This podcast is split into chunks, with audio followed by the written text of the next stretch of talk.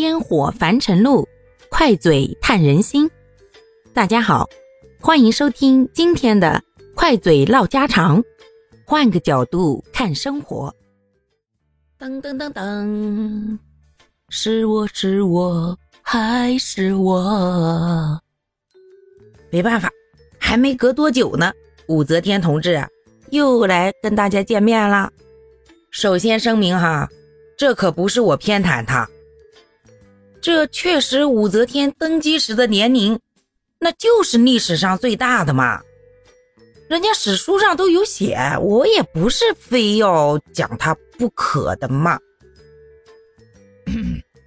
虽然我讲武则天呀，讲的比较顺嘴，越讲越嗨，但咱呀，今儿不讲别的，咱就讲讲这个武则天同志是如何靠着自己的忍功。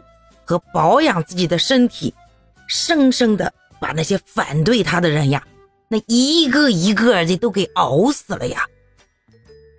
就这份修养，这份隐忍，各位女同胞们，就咱现代女性，但凡能跟人家武则天学那么三招两式的，这家庭地位最后还不都妥妥的？首先。你看咱们武则天的开局，人家那也是名门之后啊，可惜落难了嘛。落难了以后，是不是就日子不好过了呀？那有的人呀，就该怨天尤人、自暴自弃了。你看人小五，凭着自己的美貌，照样混进了唐太宗的后宫。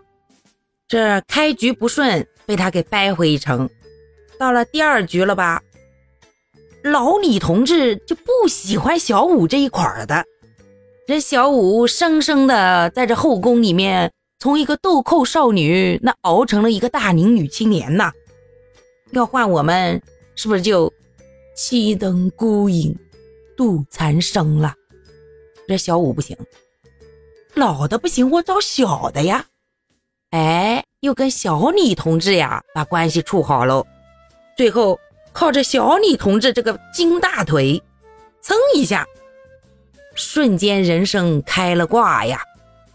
就这当中有多少隐忍，多少心酸，又有多少的曲意逢迎和暗自神伤呀！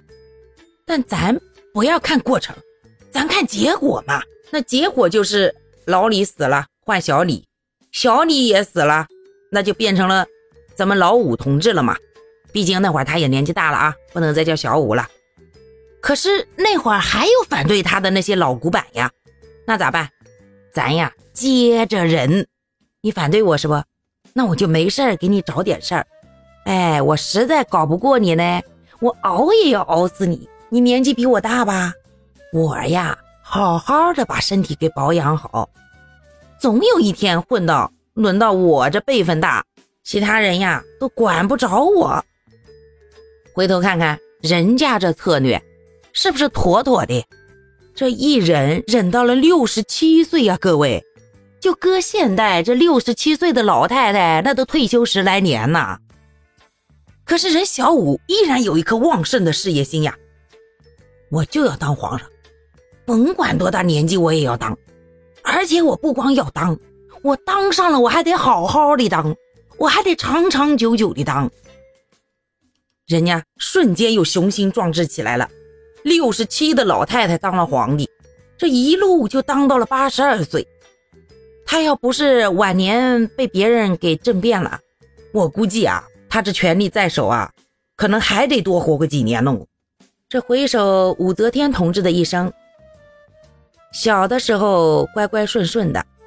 中间一段呢，勾心斗角，拼命往上爬的，老了不得了呀！老了以后，那混上了历史女性的权力最巅峰了。那各位，咱是不是能从武则天身上学到点东西啊？现在家庭生活的一地鸡毛，或者事业上的不顺心，没事儿，想开点儿。老五六十七才当皇帝呢。咱现在这医疗水平，这生活条件，那活到个八九十不轻轻松松呀？老了以后看谁管得了我，对不？现在嘛，把身体保养好，那才是王道。毕竟吃好喝好，那才活得更美好嘛。好啦，感谢各位的收听，我们今天就分享到这里啦。各位有什么想说的话，或者生活中的困惑，欢迎在评论区与我互动留言，我们可以共同探讨如何换个角度让生活变得更舒服、更美好哦。